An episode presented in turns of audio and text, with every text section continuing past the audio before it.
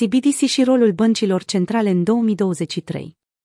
2023 începe cu câteva teme macroeconomice despre care credem că vor juca un rol în remodelarea focusului unor proiecte CBDC. Să examinăm câteva dintre motivele tematice majore ale unei CBDC care și-au pierdut urgența și, probabil, relevanța. Unul dintre beneficiile adesea citate ale introducerii unui CBDC este potențialul de a elimina complet o economie de manifestarea fizică a numerarului și, prin urmare, de a elimina limita inferioară zero a ratelor dobânzii.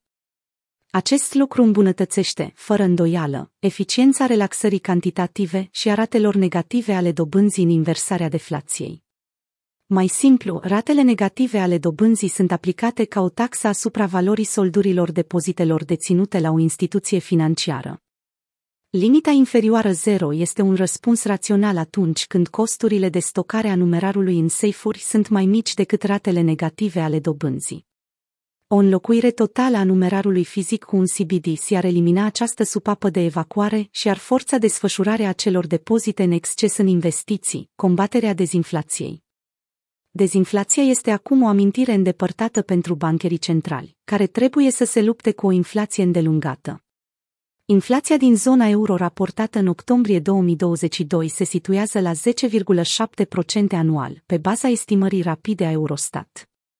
Discursul CBDC s-a schimbat, de asemenea, cu argumente pentru o CBDC inclinând spre modul în care CBDC-urile ar permite, în principiu, rate ale dobânzii diferite pentru diferite solduri, ceea ce ar ajuta la combaterea inflației. Desigur, acest lucru confundă CBDC cu o implementare tehnică. Cu toate acestea, ne așteptăm la mai multe experimente cu CBDC-uri angro în mai multe monede în viitor, care utilizează mecanisme similare protocolului de creditare al DeFi, AVE.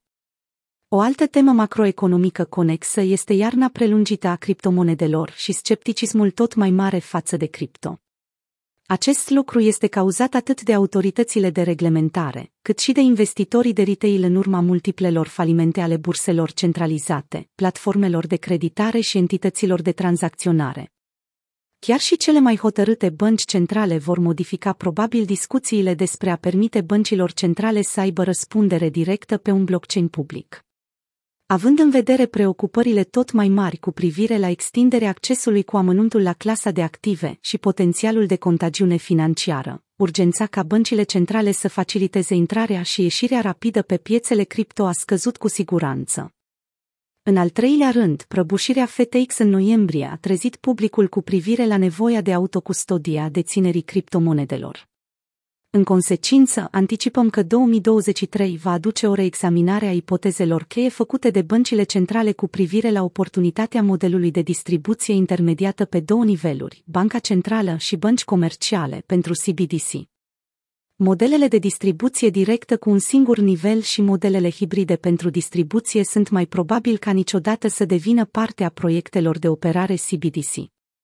În noua era a ratelor mari ale dobânzilor, dobânda plătită pentru depozitele băncilor comerciale crește rapid și acționează ca un puternic descurajator pentru deținerile excesive de CBDC care nu acumulează dobândă în majoritatea implementărilor actuale.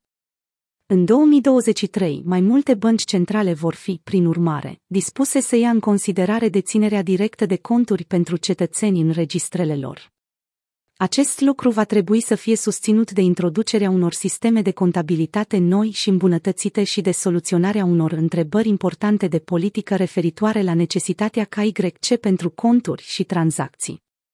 Acest lucru va trebui să fie susținut de introducerea unor sisteme contabile noi și îmbunătățite și a unor soluții la probleme importante de politică referitoare la necesitatea KYC privind conturile și tranzacțiile.